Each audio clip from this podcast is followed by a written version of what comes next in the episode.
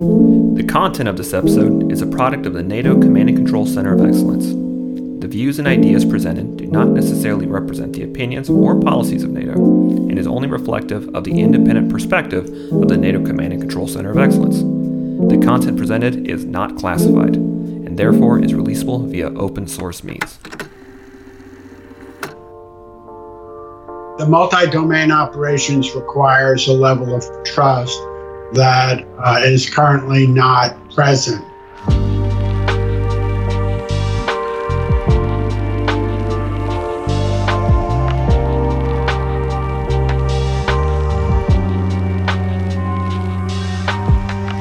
Hello, and welcome to a special bonus episode of the C2 and Beyond podcast presented by the NATO Command and Control Center of Excellence.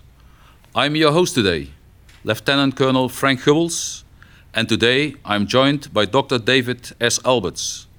Dr. Alberts, welcome to our session. Thank you. Dr. Alberts, I'm pleased that despite all your ongoing work, you're willing to help us listeners to better understand C2. And that may be, might also refer to your earlier work, because I know understanding C2 was one of the earliest work we had here in our center as we uh, originated in 2007. So uh, recently, uh, we as the NATO C2 COE, we had a webinar on C2 in multi-domain operations, to which you as uh, a keynote speaker contributed. And to me, it appeared very difficult uh, these three days to identify the real keys to master its complexity. And uh, as we also heard during that seminar, part of that complexity are in the terms in the discussions and the briefings itself. There seems to be no common vision on what MDO really entails, uh, not within the United States, neither in NATO. And uh, to me, and it seems that in the, the US the thoughts are military service oriented and focused on uh, the network centric warfare ideas which you developed in previous years. And on the other hand, NATO just started to work on the term centered around a new edition of its main doctrine, the uh, AJP uh, dot one. And it seems that agreed definitions on, of terms, therefore, are lacking. And this leads to a very different scope on which issues we really have to master. And uh, my first question is Is MDO just old wine in new bags? Could you, what, what's your opinion on, on, on, that one? Well, at a certain level, yes. Okay. Uh, but if you dig a little bit deeper, I think that uh, and the, the, emergence of the cyber domain as a major uh, arena of conflict, if you will, uh, makes today's operations far more complex and requires far more cross domain information sharing and harmonization than ever before, uh, whether uh, you're talking about just military or civil military. And the reason for that is cyber is not a military domain only, it exists in the private sector as well. And the military depends a great deal on uh, cyber capabilities in the public arena in order to function. And so there's that inevitable blurring of civil and military organizations that need to work together. Uh, and that's a, quite a bit of a change from perhaps uh, 20 years ago. And, and, coming to that one, is the whole discussion we have today, doesn't also that reflect something deeper? Uh, what I mean that there is, what about war in our times? Uh, is there enough awareness of state vulnerabilities? Is there a need? Uh, maybe do we really feel the need for resilience? Is that also part of that discussion? Because you mentioned the civil military interaction. Is that something we are not used to more to do anymore at the moment? Is that part of the discussion? Yeah, I, I think the nature of, if you want to call it the competition continuum, uh, is different. I think that a lot more hostilities are taking more dangerous hostilities are taking place in what we used to call peacetime. And I think that what happens in quote the the sort of pre-combat phase of of operations is far more important today than it was because it the adversary can maneuver in that space and put us at a disadvantage even before uh, actual hostilities begin. Uh, so I think this is good. This goes hand in glove with the complexity of multi-domain operations. And and do you think uh, that our um, that we need more in our toolboxes, both on the military and on the civilian side? And, and what do and what do we need then? This is obviously an involved question, but I, I think agility is is really something that both military organizations and civilian organizations fundamentally lack. I mean, I think they lack an appreciation of what one needs to do in order to prepare for uh, complex and dynamic operations.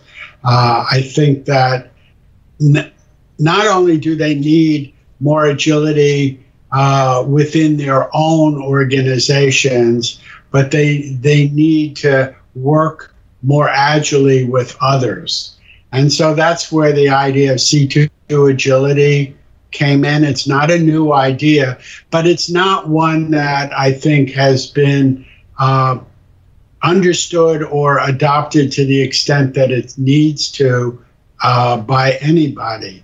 Uh, I think people are just used to organizing in a certain way, and there's a natural resistance to change that.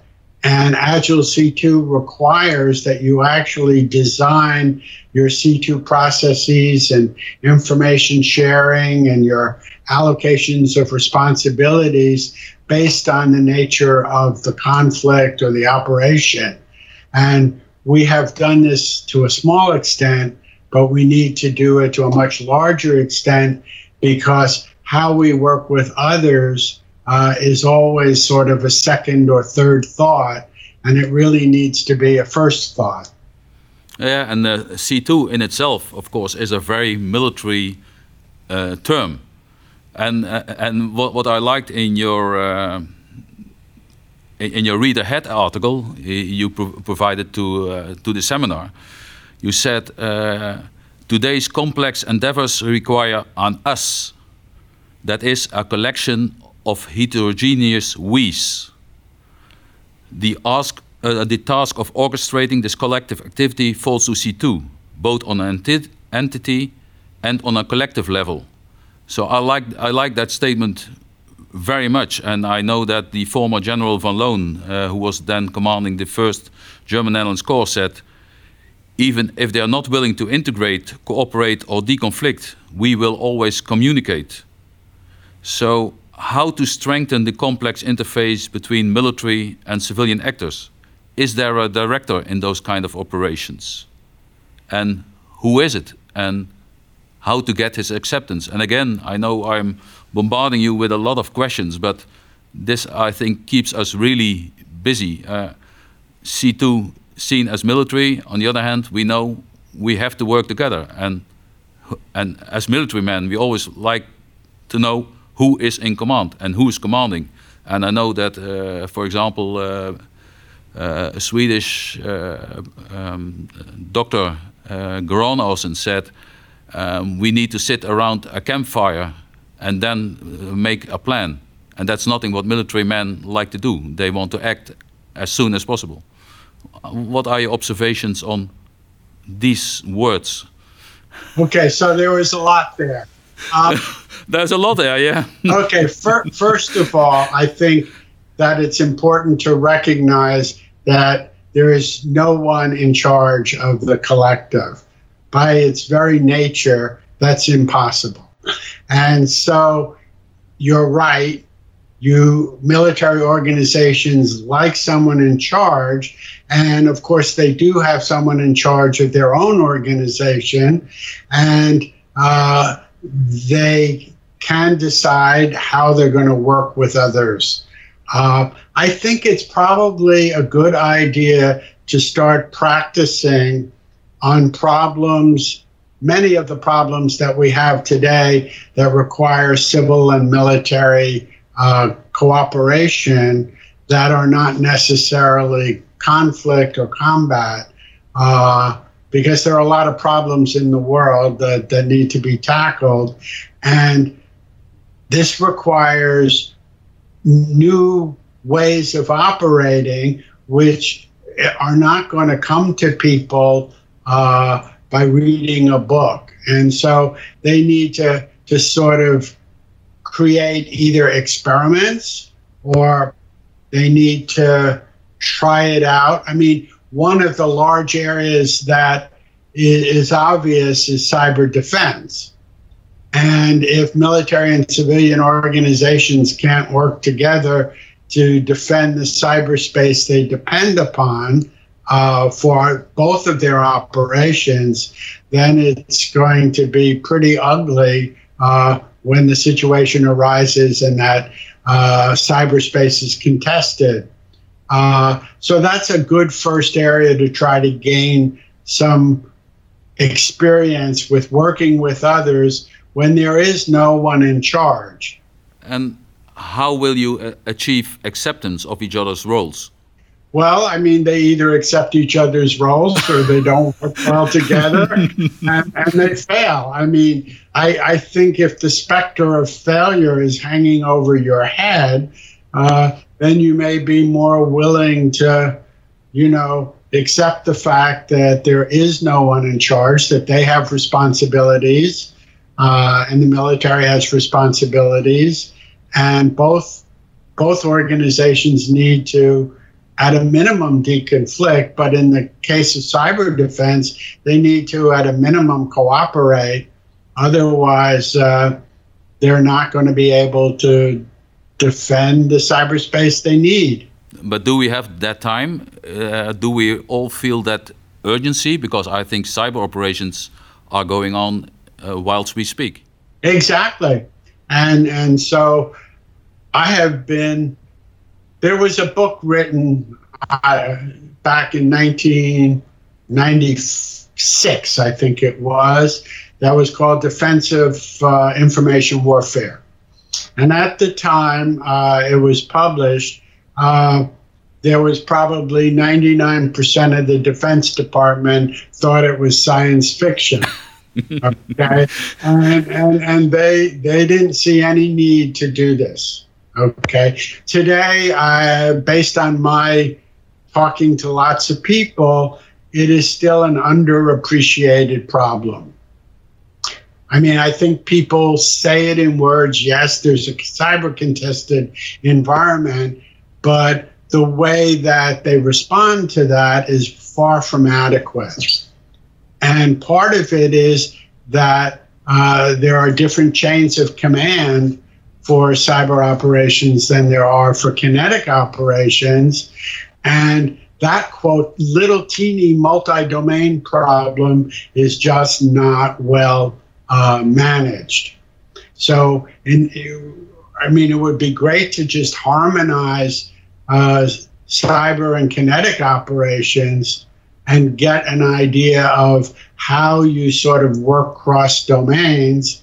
Uh, as an example.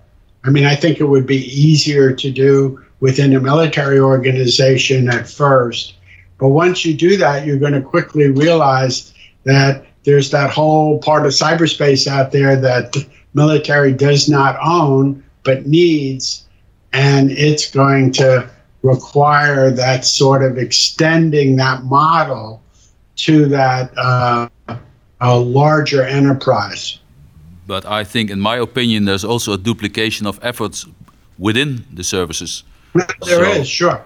It's not about. It's also about effectiveness and efficiency. That that, that they they also don't always go together. That's true. And I personally believe that we put too much emphasis on efficiency because if you think about it, agility is about being prepared to do things that may not happen. And cyber defense is about doing things that may not happen. And therefore, you're investing resources in things that may not happen. But the problem is that if they happen and you haven't invested the time and effort to deal with that or the resources for whatever equipment and hardening and coordination you need, uh, then you're in a very bad place. And it's the same as having reserve forces that you never call upon. But if you didn't have them, you would be taking on way too much risk. And, and, and but risk in itself is a, awareness. If, you're not risk aware, you will do nothing. Right. And, and during our, our seminar, uh, which was dedicated to the current challenges for C2, you mentioned and promoted uh, the use of technology uh, in, in, in, the current and the complex endeavors we are confronting. And uh, what nice was in our own Future of the Command Post studies, we found out that the current senior leadership at the joint level uh, is to a high degree willing to embrace it. And human machine teaming in decision making could be a solution. And uh, because then you use the best characteristic of both worlds machine and human to the best effect. What are your thoughts on this collaboration between humans and machines? And how to achieve that trust? Because we just mentioned trust between humans. Okay. And but how to achieve trust between machines and humans right that, that's exactly the point i was about to to make. So I'm glad that, that you raised it. Uh, the multi domain operations requires a level of trust that uh, is currently not present.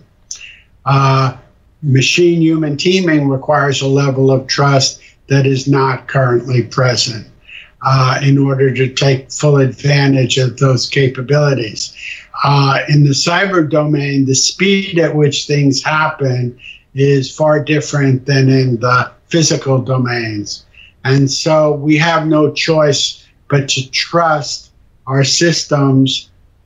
But in order to develop that trust, we need a lot more practice and experimentation than we currently do uh, have, uh, or we currently sort of work into our daily lives. And the second thing we need is to essentially think very carefully about what decisions we are leaving to the machine so we understand what their role and responsibilities are versus our role and responsibilities. Uh, it's something that we've always had a problem with in the different echelons of military organization that in some organizations, higher levels don't trust lower levels to do their jobs. And so they tend to want to micromanage. And that has been a continuing problem. Well, the same is going to be true when humans and machines work together. Humans may try to micromanage the machines, and that will not lead to a good outcome. So, this whole concept of experimentation is really, really important for people to gain the appreciation of what your partners, whether they're human or machine, can do and what you can rely upon them to do. Now, you, ju you just mentioned um, that higher and lower levels don't trust each other. It, it's, it, it's, it's a nice remark because in NATO, the main approach to C2 is mission command. so that that that gives us also something with, maybe with our relationship with machines do what, what they're best suited to do. Um, many years ago, you introduced and described the term complex endeavors. We already mentioned it during uh, our podcast, uh, and you uh, used it to characterize the current operations of the military and based on that define C2 requirements. And do you opinion, because I've got that feeling that the term multi-domain operations is insuff insufficient, vague, or too broad, and that maybe using the term complex, uh, complex endeavors still might be more suitable? Well, I always thought it was suitable. Uh, yeah, it's it's been around for a while, and I I think if you look at the definition of it, it describes the the more challenging multi-domain operations that we would do today. I think that the term multi-domain operations can be construed too narrowly. Uh, like air land battle or something like that. And that, I think, if you solve the little problem and ignore the big problem, uh, then I don't think you're properly prepared for the environment in which we live today. Yeah, of, of course, I, I ask this for a reason because it's also my opinion because I don't think the term itself really reflects the societal dimensions of uh, the current uh, situation and uh, the, current uh, military operations we're in, even in peacetime. And the other thing I think, but that's a, again a personal opinion, is that we might just go with the flow and use the current attention for MDO to better analyze the C2 requirements of current operations, which you, I think, uh, very well described in your books and uh, you're still working on currently in, for example, the SAS uh, 143. So I think uh, dependency depends on the endeavors you're in. Correct. And, you know, I've been doing this for a while, and the terms seem to change every couple years. Uh, but the ideas underneath them really endure. And so I don't really care what they call things as long as they're paying attention to the important problem. And I think multi-domain, if if even if you look at two domains, you still have to meet challenges that we do not do a good job of meeting today. So we're making progress. It's just I I would prefer they sort of realize that there's a, a much more uh, complex problem out there they need to deal with uh, and not develop a solution that's not going to as as some people would call it scalable. So uh, you need scalable solutions uh, uh particularly since uh, you know if we face any real conflict uh, with the adversaries that we have today, it's going to be far more complicated uh, than previous conflicts. G- given, as you say, the the whole sort of hostility throughout that competition continuum, uh, because we're not. I don't think we're adequately meeting the cyber and information warfare related challenges our society is subjected to. Because somehow I also got the feeling that introducing ever more domains in the end is counterproductive because you don't uh, really find ways of synchronization and harmonization because uh, as I once overheard that domains are used to provide generals with their own offices, own means and nicer uniforms and I think it might increase the complexity of the operating environment. What are your thoughts about that one? Well, I think the domains come from the problem, and if the, if the problem requires, you know, coordinating effects in across multiple domains, as you pointed out before, the dependencies, that it's the dependencies that drive the nature of the enterprise that's needed to solve the problem. It's not the enterprise that decides how complex the problem is. It's about how we organize it to deal with it. um, you also stress the importance of synchronization, and despite its Greek origin, it's not only in time but also in space. and uh, effects of operations in one domain into uh, with, with the other domains. And I would prefer to call also to use a term like calibration. And achieving this right synchronization falls to C2. But what is the inher an inherent challenge to synchronizing across physical, virtual, and social domains? Okay, so the challenge there are two challenges I see. One is to develop enough shared awareness so that you have a basis for making decisions that consider the effects of your decisions uh, in domains other than your own. That's one. And the second challenge is recognizing that there's going to be, on a scale of sort of forced synchronization to self synchronization, that it's a lot more self synchronization is going to take place. Now, Mission Command, if it's done properly, recognizes that. Okay, the problem is that it's done properly uh, rarely. Okay, and so we, we we have the philosophy right. We just haven't implemented it uh, to the extent that I think it should be. And as you as you state, there is a, a complex balance between uh, leadership style, habits, codes, uh, the business styles, and uh, all kind of legal and procedural arrangements. Uh, I wonder whether uh, stressing citizenship could help in this in this respect. Do you see a role for that one? Uh, I didn't quite catch the question. What citizenship? Um, that you're all part of a bigger society. yes, absolutely. The problem is bigger than you. It's bigger than your smaller organization. The we. It's the, the we, again. again. Right. And, you know, all the major problems we face in the world require that. Okay, thank you.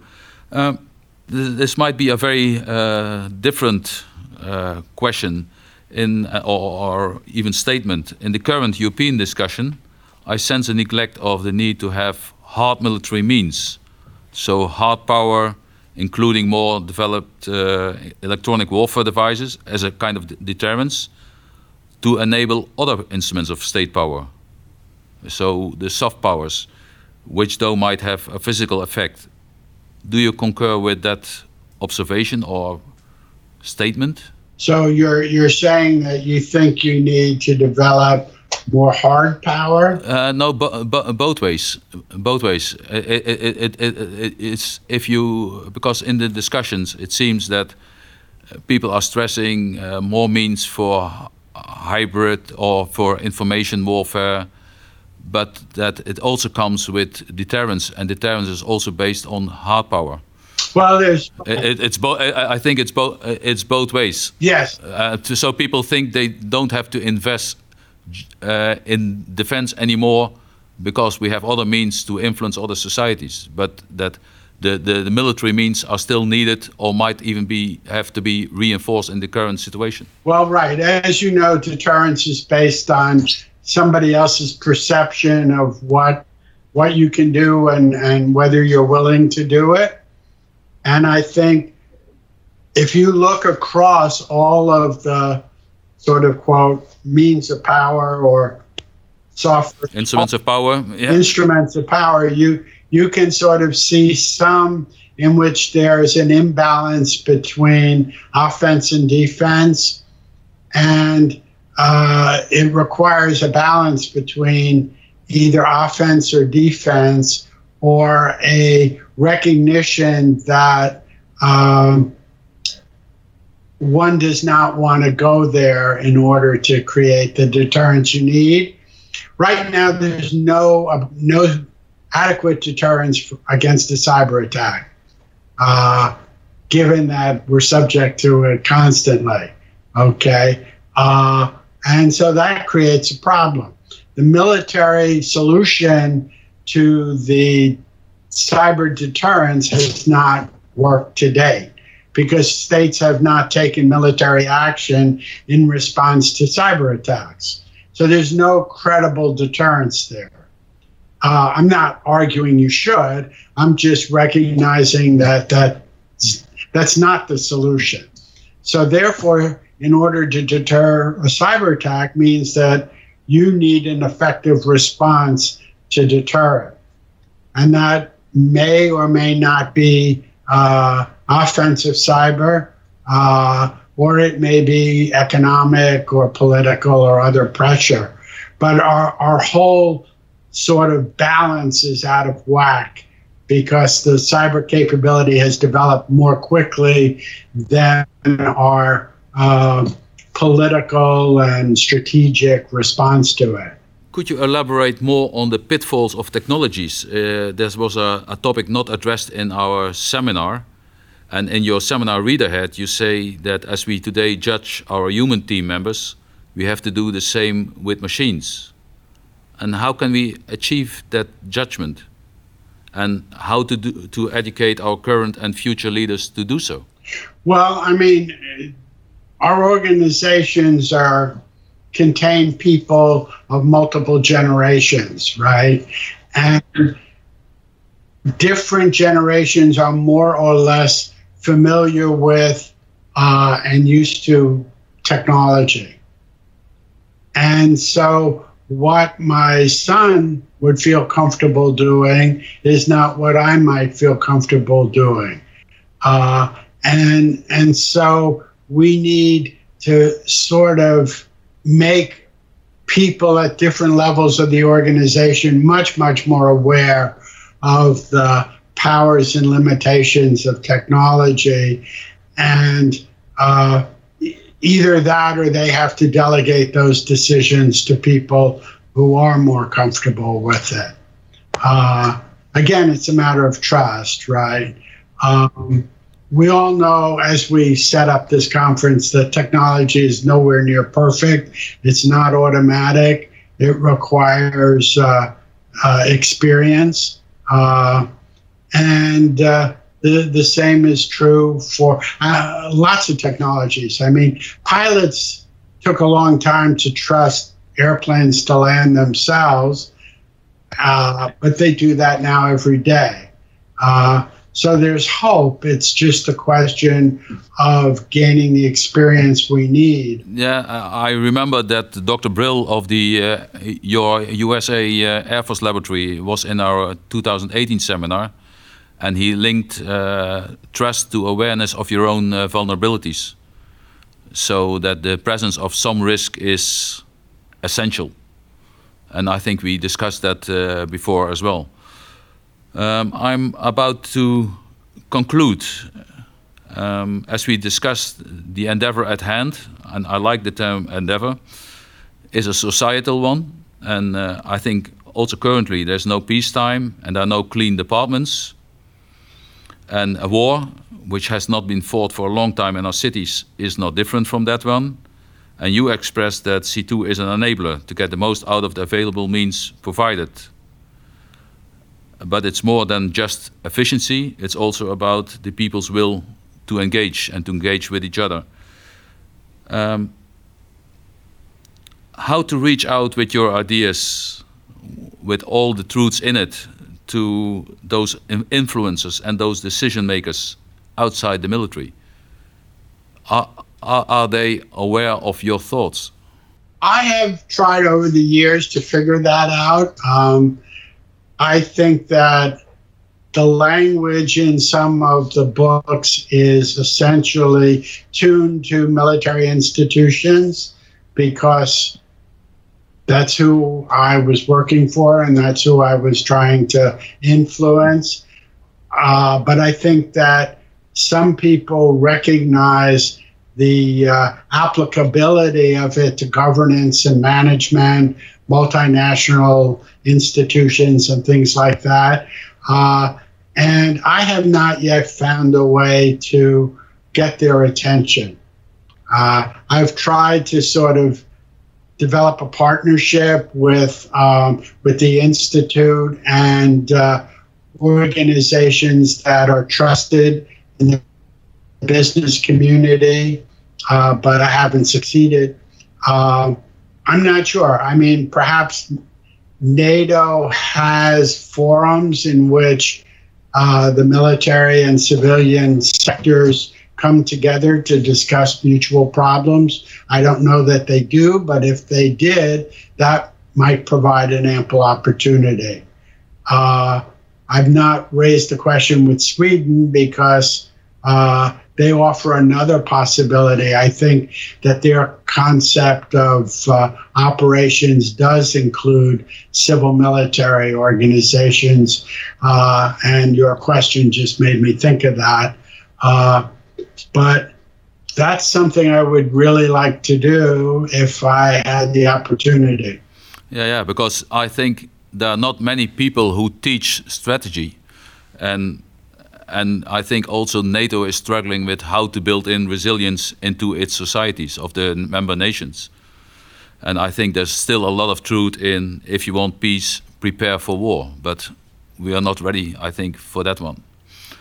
So thank you, Dr. Alberts, for your precious time. Is there anything you might want to add? Because uh, I am very aware that the topics I raised in the conversation, uh, I did a lot of framing, so my excuses for that one. But is there anything you want to add to what I already asked? Uh, no, but I, I think that we could together uh, do a better job of reaching the C2 community as a whole internationally. I know you focus on NATO, uh, but I think we need to look to next year perhaps and see if we could sort of collaborate on some events that uh, try to reach the broader community if we could. So let's think about that in, in response to your sort of last question. Thank you very much, uh, Dr. Alberts, and uh, have a nice weekend. Thank you very much. You too. Bye bye. Too. Good night. This has been a production of the NATO C2COE. And for more information regarding today's episode or any C2 topic, please visit us at c2coe.org or any social media platform.